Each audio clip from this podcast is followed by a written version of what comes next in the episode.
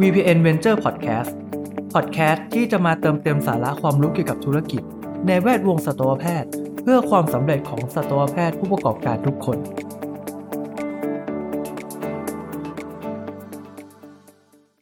สวัสดีทุกท่านครับ ยินดีต้อนรับเข้าสู่รายการ VPN Venture Podcast ผมนนท์นายสัตวแพทย์ชานนท์สิมะบวรสุด บรรณาธิการและ Content Creator VPN Magazine รับหน้าที่ดำเนินรายการครับ วันนี้ผมอยากจะมาพูดถึงเรื่องหนึ่งที่เป็นคำถามคาใจสำหรับผู้ประกอบการด้านสัตวแพทย์ที่กำลังวางแผนการตลาดออนไลน์อยู่นะครับว่าในยุคปัจจุบันนี้เราควรทำเว็บไซต์หรือไม่ การทำเว็บไซต์นี้ยังคุ้มค่าหรือเปล่า เพราะเราคงเคยได้ยินมาเยอะกันนะครับว่าเว็บไซต์ตายไปแล้ว ยุคนี้มีแค่โซเชียลมีเดียก็เพียงพอ ดังนั้นแล้ววันนี้เรามาเจาะประเด็นนี้กันครับผม โดยเราจะอยู่กันกับคุณเบียร์เสกสรรพิสิเพนจันทร์มัลติมีเดีย และดิจิทัลดีเรคเตอร์ของ VPN Magazine นะครับ สวัสดีครับคุณเบียร์ สวัสดีครับ ครับ คุณเบียร์ก็ถ้าเกิดใครติดตามเพจ VPN ก็คงจะเห็นนะครับ ว่ามีทั้งพอดแคสต์มีวิดีโอ มีเว็บไซต์ แล้วก็มีสื่อออนไลน์ต่างๆ ก็ต้องบอกว่ากว่าครึ่งหนึ่งเรียกว่า 3 ในสี่เลยดีกว่า เป็นฝีมือของคุณเบียร์ก็เลยเรียกว่าคุณเบียร์เป็นหนึ่งในผู้ช่ำชองด้านนี้นะครับ เดี๋ยวเรามาเข้าประเด็นกันเลยว่า ในความคิดเห็นคุณเบียร์เนี่ยคิดว่าเว็บไซต์ตายแล้วหรือยังครับ จริง ๆ แล้วคำเนี้ยมันเกิดจากการที่มีนิตยสารเล่มหนึ่งตอนปีเมื่อ 2010 ปล่อยออกมาครับ เขาใช้บทความว่า Web is dead ตอนนั้นนี่ อืม แบบว่าทุกคนแตกตื่นหมดเลยว่าเอ้ยเว็บไซต์จะตายแล้วเหรอ อะไรจะมาแทนอะไรเงี้ย ซึ่งตอนนั้นก็สิปีที่แล้วก็คือแอปแอปกำลังมาเนาะแอปกำลังเข้ามาในแบบสมาร์ทโฟนอะไรเงี้ยคนที่เขียนเว็บอะไรเงี้ยเขาก็แบบมองว่าโอ้ถ้าแอปมันทำได้ขนาดนั้นอ่ะ อีกหน่อยเว็บคงตาย อืม ตอนนั้นเป็นเรื่องใหญ่โตมโหฬารมาก อ๋อ ใช่ครับแล้วก็ไอ้ด้วยกระแสเนี้ยมันทำให้คนอ่ะเริ่มหันมาทำแอปเยอะขึ้น อ๋อครั อ่า บ พอทำเยอะขึ้นเยอะขึ้นเยอะขึ้นมากอะคนเหมือนคนจะใช้เว็บไซต์น้อยลง เพราะตอนเว็บไซต์ก็แบบไม่ได้มีอะไรมากนอกจาก HTML ที่แบบว่าเป็นแค่เทคเป็นแค่ข้อความสไลด์ไปมาอะไรเงี้ย อ๋อครับ เออมันก็เลยมีแนวโน้มตอนนั้นเขามองว่าเอ้ยเว็บไซต์อาจจะตายได้นะ ม แต่จริงๆสำหรับผมผมคิดว่าเว็บไซต์อะอาจจะตายแต่ไม่ใช่วันนี้แน่ๆแล้วก็ไม่ใช่เร็วๆนี้ด้วย อ๋อ เอออาจจะเป็นเปลี่ยนเป็นแบบรูปแบบอื่นแทนอะไรเงี้ยเว็บไซต์อาจจะพัฒนาขึ้นจนแบบเปลี่ยนเป็นรูปแบบอื่นซะมากกว่า ครับผม ซึ่งเนี่ยผ่านมา 10 ปีแล้ว ตอนนี้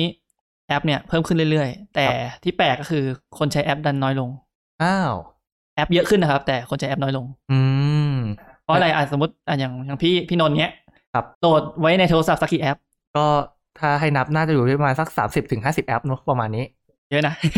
ก็บางทีมันมีแอปที่มันแบบซ้ำๆกันบ้างอย่างแบบสมมติว่า อ่ มี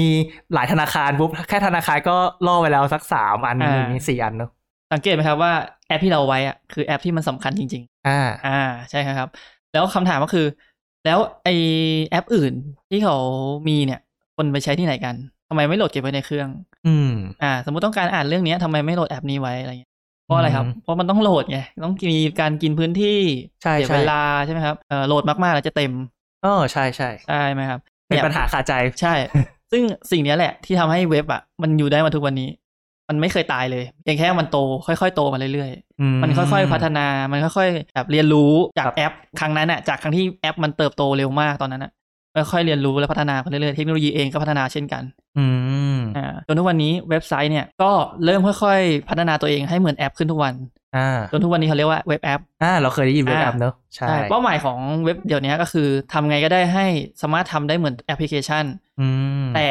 ให้รันอยู่บนเบราว์เซอร์เบราว์เซอร์เดียว เช่น สมมติเราใช้ Google Chrome อ่า อ่าไม่ว่าจะเปิดด้วยที่ไหน ทุกคนก็มี Google Chrome เปิดได้ อ่าใช่ อ่าใช่ไหมครับพูดง่ายๆคือเราสามารถมีแอปที่สามารถเปิดได้ทุกที่ ไม่จำกัดว่าจะเป็น iOS หรือ Android อืม นี่คือสิ่งที่ทำให้เว็บเนี่ยยังอยู่ทุกวันนี้ได้ พูดง่ายๆว่าคือเราก็กำจัดไอจุดอ่อนของแอปที่ทำให้ว่าต้องโหลดใช่ไหมครับ เราต้อง อ่า เข้าไปใน ใช่ Play Store หรือว่า iOS Store แล้วโหลดมา ใช่ เราไม่ต้องโหลดละใช้วิธีเข้าจากเว็บไซต์เอา แล้วแสดงผลเหมือนแอปด้วย อ่า อ่าน่าสนใจนะครับ ซึ่งเว็บไซต์เนี่ยใช้พื้นที่ก็น้อยกว่า ใช่ แอปปิดไปปุ๊บ มันก็หายไป อืม ซึ่งที่ตลกก็คือทุกวันเนี้ยกลายเป็นว่าแอปเนี่ยพยายามเรียนรู้เว็บซะแทนแอปพยายามจะทำให้เหมือนเว็บ อ๋อ ส่วนเว็บเองก็พยายามเรียนรู้ให้เหมือนแอป อื เหมือน ม ต่างคนต่างเรียนรู้กันเองอยู่ ซึ่งแอปเองที่พยายามจะเป็นเว็บก็เพราะว่าอยากให้ตัวเองมีทรัพยากรให้น้อยที่สุด พยายามทำให้ตัวเองไวที่สุดนะครับผมส่วนเว็บเองก็พยายามทำให้ตัวเอง มีฟังก์ชันมากมายขึ้น มีสามารถใช้ระบบของฮาร์ดแวร์ของโทรศัพท์หรืออุปกรณ์ต่างๆได้มากขึ้น ม เว็บไซต์เองจึงตอบโจทย์ในยุคนี้มากๆเหมือนกัน อ๋อน่าสนใจนะครับ สรุปว่าในทัศนะของเบียร์ก็คือเว็บไซต์ยังไม่ตาย ใช่ แล้วก็ไม่เคยตายด้วย ใช่มันแค่ อืม เงียบไปเฉยมันแค่เงียบเรียนรู้ด้วยตัวเองอยู่ อืมเรียกว่ามันมันเหมือนกับเคยโดนแอปตีตลาดมาก่อน อืม ตีพยายามกินส่วนแบ่งมา แต่ว่าสุดท้ายแล้วตัวเว็บไซต์เองก็พัฒนาขึ้นมาเรื่อยๆ สู้กับแอปเหมือนกัน จริงๆ ถ้าพาเห็นรูปผมจะเปิดกราฟกราฟหนึ่งให้ดูคือกราฟของ แอปเนี่ยพุ่งขึ้นแบบว่าสูงมากเลย แต่มันกลับมาเริ่มมันเริ่มชะลอตอนเนี่ยช่วงช่วงเนี้ยชะลอแบบชะลอเป็นเส้นเริ่มตรงละ อืม แต่ในขณะที่เว็บเนี่ยมันเป็นกราฟเส้นแบบ45องศามาตลอดเลย มันไม่เคยร่วงหรือพุ่งแบบขึ้นสูงปีดเลย แต่มันก็ค่อยโตไปเรื่อยๆจนตอนเนี้ยมันเป็นจุดตัดแล้ว อืมโอเคน่าสนใจมากเลยนะครับ ถ้าอย่างนี้แล้วในยุคนี้ในความคิดของเห็นของคุณเบียร์เนี่ยสัตวแพทย์ในวงการสัตวแพทย์เนี่ยควรยังต้องทำเว็บไซต์อยู่หรือเปล่าครับ สำหรับสัตวแพทย์จริง ๆ แล้ว สมมติถ้าเรามองในเป็นมุมมองธุรกิจนะครับ ครับ จริง ๆ ยังไงก็ควรมีครับ เพราะว่าจริงเว็บไซต์เนี่ยมันมีประโยชน์คือมันจะมีเหมือนเรามีตัวตนในออนไลน์ครับ ในโลกของออนไลน์อยู่ ครับ มากขึ้นไม่ใช่แค่โซเชียลมีเดียนะครับ เพราะโซเชียลมีเดียนั้นเรามีตัวตนในแค่ตำแหน่งใดตำแหน่งหนึ่ง อย่างเช่น เราสร้างเพจขึ้นมา เราก็จะอยู่แค่ของ Facebook อ่ะสมมุติเราสร้าง Account ของ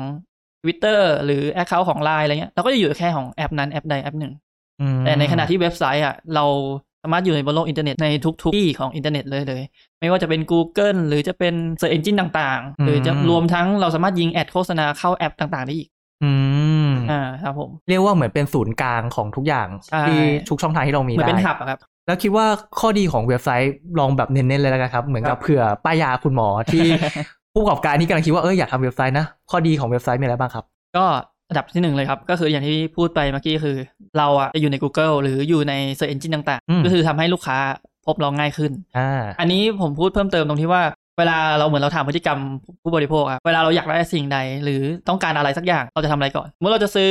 ปอกคอมาสักหนึ่งอัน เราจะหาที่ไหนก่อนครับ เซิร์ชใน Google เนอะ ใช่ครับ พฤติกรรมนี้ทุกคนเป็นนะ ใช่ อาจอาจจะซื้อแบบว่าเอ้ยปอกคอมาเลือกซื้อแบบไหนดีหรือ ม อะไรอย่างเงี้ยอย่างน้อยเราต้องผ่าน Google ครับซึ่งนั่นแหละครับถ้าเรามีเว็บไซต์อยู่ในอยู่ในโลกออนไลน์เนี้ย Google จะแสดงผลเว็บไซต์ก่อนเสมอ อืม อ่าสังเกตได้ครับเออเวลาเราไปเสิร์ชอะไรเงี้ยเราไม่ค่อยเจอ Facebook หรืออะไรอย่างอื่นนะ เจอน้อยมากถ้ามันแบบว่าไม่ได้มี engagement สูงจริงๆอ่ะ Facebook ก็ไม่ได้ขึ้นมาขนาดนั้น อืมครับ นี่คือข้อดีข้อที่หนึ่งข้อที่สองก็คือเหมือนเรามีหน้าร้านของตัวเอง อืม อ่า ก็คือนอกจากเรามีหน้าร้านที่เราตั้งอยู่แล้ว หรืออาจจะไม่มีก็ได้บางคน การที่เรามีเว็บไซต์เนี่ยเราเหมือนเรามีหน้าร้านที่อยู่ในโลกของอินเทอร์เน็ต อ่าครับ สามารถใส่ข้อมูลต่างๆ เข้าไปได้ สามารถเอ่อซื้อของออนไลน์ก็ยังได้ด้วยซ้ำ โอ้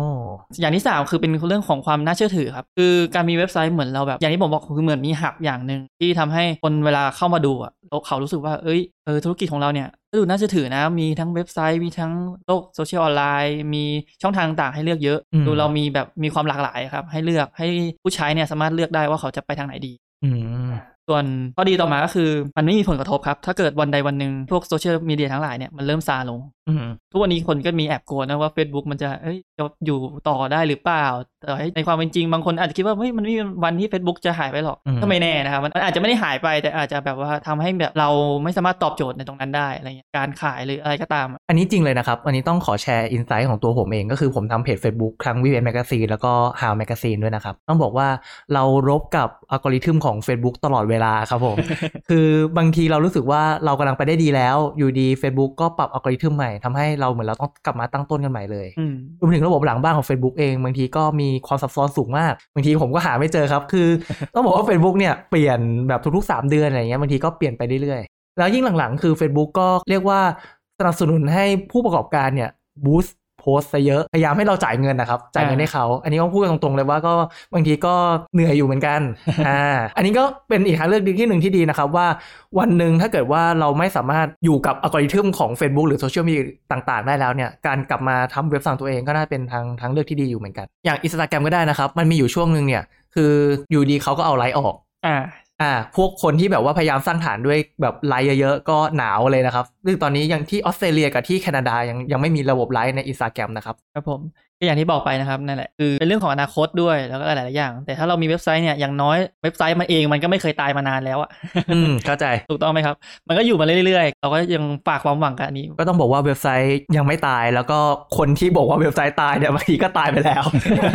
อะไรประมาณนี้เนอะ ใช่ครับใช่โอเค แล้วก็อย่างที่บอกก็เว็บไซต์สามารถเชื่อมกับแพลตฟอร์มอื่นๆได้มากมาย มากจริงๆ มากแล้วแต่ละคนเขียนโค้ดจะใส่เข้าไปเลย หรือเราจะเลือกใส่ก็ตาม ไม่ว่าจะเป็นเอ่อแพลตฟอร์มว่าจะเป็นโทรศัพท์มือถือเป็นแท็บเล็ตคอมอะไรเงี้ยเราก็เปิดได้ทุกที่ได้ทุกอัน ใช่ขอแค่มีอินเทอร์เน็ตเนาะ อันนี้ก็อยากถามคุณเบียร์เพิ่มเติมครับสำหรับว่าโอเค เรารู้ว่าเว็บไซต์มีข้อดีที่เรียกว่าสู้กับแอปได้อย่างสูสีแล้วสำหรับผู้ประกอบการด้านสัตวแพทย์ที่อยากจะลงทุนในเว็บไซต์เนี่ยปัจจุบันเนี่ยการลงทุนในเว็บไซต์ใช้เงินเยอะไหมครับ แล้วมันคุ้มค่ากับการลงทุนหรือเปล่า จริงๆ เรื่องของความคุ้มค่านะครับในการทำเว็บไซต์เนี่ย มันอยู่ที่ว่ามันตอบโจทย์ กับสิ่งที่เราต้องการอะมากแค่ไหนอ่านึกออกใช่ไหมครับคือแบบว่าเฮ้ยถ้าเราต้องการขนาดเนี้ยแต่ถ้าผลที่ได้ออกมาไม่ได้ขนาดนั้นอะเรียกว่าไม่คุ้มค่าแล้วล่ะดังนั้นอ่ะเราควรจะทำเว็บไซต์ที่เหมาะกับตัวเองครับ แล้วคิดว่าเราต้องการเท่าเนี้ยแล้วเราควรจะลงทุนเท่านี้พอ อืม อย่าไปแบบว่าลงทุนเยอะไว้เราต้องการเว็บใหญ่ๆนะต้องการเว็บที่แบบดูอลังการ แต่ว่าความต้องการจริงๆเราอะเราอาจต้องการแค่แบบให้คนรู้ว่าเว็บเนี้ยมีอะไรหรือเราต้องเรามีขายอะไรอะไรเงี้ย อืม ซึ่งมันก็เกินโอเวอร์ไพเกินไป ครับ ครับผม งั้นงั้นคุณเบียร์ช่วยลองแจกแจงรูปแบบชนิดของเว็บไซต์ให้ให้ฟังหน่อยว่ามีเว็บไซต์แบบไหนบ้างเผื่อคุณหมอจะได้ลองไปลงทุนดูอะไรปรับใช้ดูครับ ก็ก็แบ่งตามความจำเป็นเลยแล้วกันครับ ก็คือถ้าเราต้องการแค่ว่าเว็บไซต์ที่มีหน้าร้าน มีข้อมูลในร้านเรา มีการเอ่อนำเสนอรูปภาพต่างๆนำเสนอข้อมูลเกี่ยวกับธุรกิจของเรา มีการเก็บข้อมูลเล็กๆน้อยๆอะไรเงี้ยจริง ๆ การเริ่มต้นที่ดีก็คือเราทำเว็บเองก็ได้ครับทำเว็บเองนี่ความหมายก็คือใช้เว็บสำเร็จรูป หรือเครื่องมือสำเร็จรูปต่างๆ ในการทำเว็บ ซึ่งต้นทุนมันมีตั้งแต่ปีก็มี โอ้ ไปยันถึงแบบเอออาจจะเป็นหลักพันอะไรเงี้ยแล้วแต่ฟังก์ชันที่เราเลือก อืม ซึ่งมันเป็นการเริ่มต้นที่ดีครับ คือเราเริ่มต้นจากตรงนั้นก่อนก็ได้ เราจะได้ไม่ต้องลงทุนเยอะมากแล้วก็ดูตลาดก่อน ว่าเอ้ยมันคุ้มไหมที่เราทำไปครับแต่ถ้าเกิดเรารู้อยู่แล้วว่าธุรกิจเราเนี่ยมันใหญ่มาก ธุรกิจเรามีการรับลูกค้าที่มาก มีการเก็บข้อมูลที่สูงมาก มีการซื้อขายผ่านเว็บ การจอง มีฟังก์ชันต่างๆที่มันค่อนข้างละเอียดอย่างเงี้ยอันนั้นเราก็ควรจะไปจ้างคนเขียนเว็บทำเพราะว่ามันก็ช่วยลดภาระเราเองเราไม่เหนื่อยด้วย อืม ครับแต่ก็มีมันก็มีข้อเสียตรงที่ว่ามันก็จะมีค่าใช้จ่ายที่สูงใช้เวลาที่นาน ก็ต้องเลือกให้เหมาะสมครับ อย่างที่ผมบอกอย่างน้อยก็ได้เริ่มทำสักอันก็ยังดีครับ ลองย้อนกลับมาเรื่องของเว็บไซต์และรูปหน่อยครับ เพราะผมคิดว่าบางทีบางคลินิก หรือว่าบางโรงพยาบาลสัตว์ที่ขนาดไม่ใหญ่มากคงแบบว่าคงไม่ต้องการระบบซับซ้อนบางทีอาจจะแค่แบบว่าเป็นหน้าเว็บที่บอกว่าโรงพยาบาลมีเซอร์วิสอะไรบ้างเนาะ อืม เว็บสำเร็จรูปเนี่ยเราสามารถทำเองได้เลยใช่ไหมครับสำหรับ ใช่ ตัวสัตวแพทย์ไม่ต้องมีความรู้เรื่องของการเขียนโค้ดเลย ใช่อย่างน้อยเรามีแค่เรื่องของการจัดวางให้สวยงามอะไรเงี้ยมีเทมเพลตให้เลือกมากมายครับ เหมือนกับเขาเรียกว่าเหมือนกับทำสไลด์เลยประมาณนั้นแหละ อ่าใช่ใช่ประมาณนั้นง่ายครับเดี๋ยวนี้เดี๋ยวนี้เครื่องมือดีกว่าแต่ก่อนเยอะครับมีให้เลือกมากเยอะมากจริง ๆ แล้วก็ค่อนข้างมีแบบช่องทางแนะนำเยอะ ว่าคนทำยังไงแนะนำไปทางไหน มีแบบมี AI ช่วยคิดว่าเอ้ยเราควรจะออกแบบไปทางไหนอะไรเงี้ย ง่ายมากครับ อืม จริงๆ อย่างอย่างบางที่อย่างเงี้ยเราแค่ใส่รูปที่เราต้องการสมมติเราทำเกี่ยวกับโรงพยาบาลสัตว์เงี้ยเราใส่รูปน้องหมาไปหนึ่งตัวเงี้ยมันจะออกแบบคร่าวๆมาให้เลยว่าเว็บควรจะเป็นยังไง โอ้ ใช่ โดยที่เราไม่ต้องวางเลยเลยเขาคิดมาให้เราแล้ว เออว่าเฮ้ยมันควรจะมีอะไรอย่างนี้นะมันควรจะมีตำแหน่งนี้วางนี้เกี่ยวกับลูกหมาลูกแมวใส่มาให้ แบบคร่าวๆอะครับให้เราไปแก้ไขเพิ่มเติมเอา อืม เดี๋ยวนี้มันวิเคราะห์ให้เรา โหเรียกว่าสะดวกสบายมากเลยนะครับ พอยกตัวอย่างชื่อเว็บไซต์เสด็จรูปให้หน่อยได้ไหมครับเผื่อคุณหมออยากไปลองกันเอง เอาง่ายๆที่แบบทุกคนรู้จักก็น่าจะเป็นวิก W I X อ่า อืม เนี้ยอันนี้โอเคง่ายแล้วก็ราคาไม่สูง โอเค หลังจากเราทดลองแล้วเนี่ยเราบางคนก็รู้สึกว่าสงสัยว่ามันมีแบบศัพท์เทคนิคแปลกๆอย่างเช่นแบบคำว่าโดเมนคำว่าเซิร์ฟเวอร์อะไรพวกเนี้ยมันคืออะไรเหรอครับ มันคือองค์ประกอบของเว็บไซต์ โดยเบื้องต้นนะครับ ก็คือเดี๋ยวผมจะยกตัวอย่างความที่ควรจะรู้ตอนเวลาเขียนเว็บนะเวลาทำเว็บอะไรเงี้ยหรือเวลาเราจะคุยกับคนเขียนเว็บก็ตามเนี่ยเราควรจะรู้ไว้บ้างเพื่อเราไม่โดนแบบเฮ้ยทำไมเก็บเงินสูงแพงจังอะไรเงี้ย อืม แต่เรารู้เป็นความรู้ไว้ก็ดีนะครับ ไม่โดนเรียกว่าไม่โดนฟันหมูใช่ไหมครับ ใช่อ่ะอย่างโดเมนนะครับก็คือชื่อเว็บไซต์นะครับ อย่างของ VPN ก็คือ readvpn.com นี่คือเรียกว่าชื่อโดเมน อ่าตรงคำว่า lead VPN นั่นแหละ อืม อ่าก็คือชื่อโดเมนซึ่งมันเกิดจากการที่มันเปลี่ยนจากตัวเลข IP address เนี้ย ม เปลี่ยนมาเป็นชื่อให้ใช้ง่าย อ๋อ ๆนั่นเองประมาณนั้นครับอันนี้ก็คือโดเมน ซึ่งค่าใช้จ่ายก็แล้วแต่ว่าเราซื้อเป็นยังไง ส่วนใหญ่ก็ราคา 3 4 0 0 บาทต่อปี อ๋อเรียกว่าไม่แพงไม่แพงเลย ไม่ นะคแพรับ งครับโอเคต่อไปอีกอันเขาเรียกโฮสติ้งโฮสติ้งเนี่ยมันคือเหมือนเป็นบ้านหลังเล็กๆของเซิร์ฟเวอร์ครับ อธิบายก็คือเซิร์ฟเวอร์ก็เหมือนโลกทั้งใบ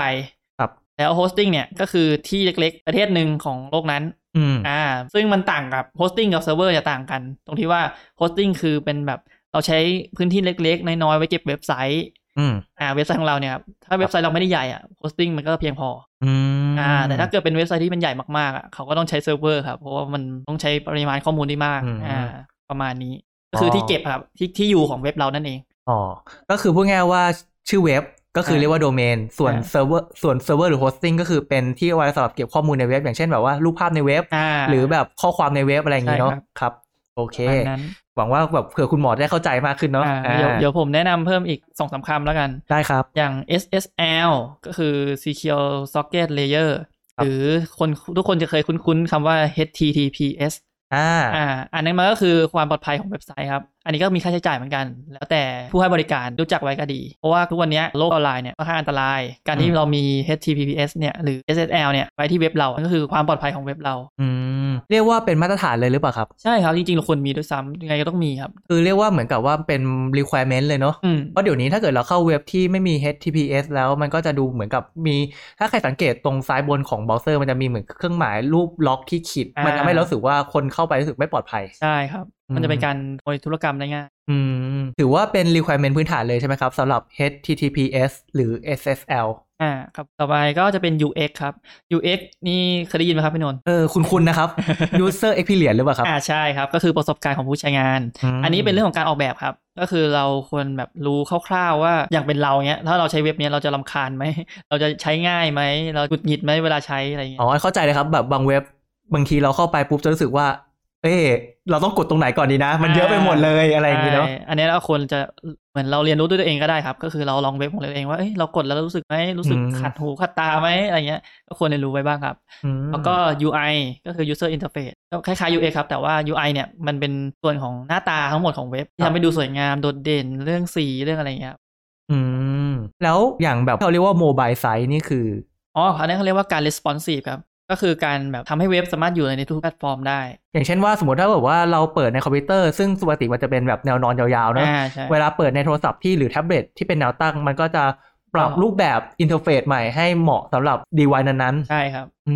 ม โอเคครับ อันนี้ซึ่งส่วนใหญ่สมัยนี้ก็เป็นเรื่องปกติครับคนต้องทำงาน เรียกว่าเป็น requirement พื้นฐานอย่างหนึ่งเลยใช่ไหมครับ ถ้าเว็บไซต์ไหนไม่สามารถ responsive หรือว่าแสดงผลในมือถือให้เป็นแนวตั้งไม่ได้ก็เรียกว่าจะใช้งานลำบากมาก มันจะกลายเป็นเว็บเมื่อเมื่อสิปีที่แล้ว อ๋อครับ อยู่ในยุคสมัยที่เว็บไซต์ตายไปแล้วนะครับ ใช่ใช่ ต่อไปบางคนบางโรงพยาบาลอาจจะบอกว่าตัวเองทำโซเชียลมีเดียได้ดีอยู่แล้ว มีคนติดตามอยู่มากมายโซเชียลมีเดียเป็นฐานที่มั่นที่มั่นคง ยังต้องทำเว็บไซต์อยู่หรือเปล่าครับ ผมเปรียบประมาณว่าเว็บไซต์เนี่ยมันก็เหมือนห้างใหญ่ติดถนนนะครับ คือเราขับรถผ่านอ่ะคือเราก็เห็นอะ อืม อาจจะไม่เข้าก็ได้เราอาจจะไม่เข้าไปห้างนั้น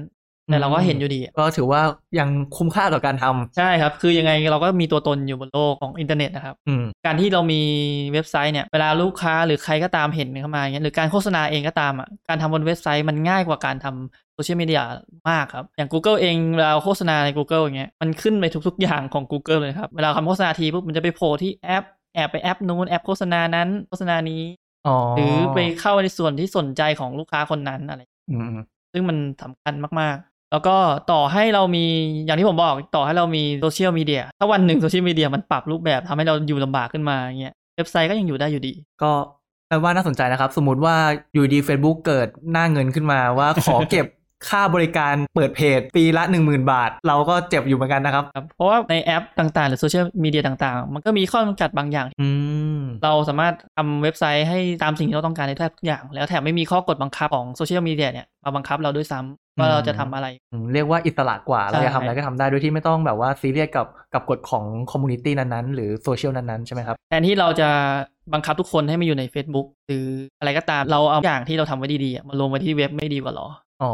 ก็นับว่าน่าสนใจนะครับ อันนี้อีกทางเลือกหนึ่งสำหรับสำรองไว้หรือว่าอาจจะเรียกว่าเป็นฐานที่มั่นใหม่แทน อ่า ที่จะเป็นแค่เราหวังพึ่งโซเชียลมีเดียอย่างเดียว ใช่ เพราะว่าโซเชียลมีเดียต้องยอมรับว่าเป็นแพลตฟอร์มที่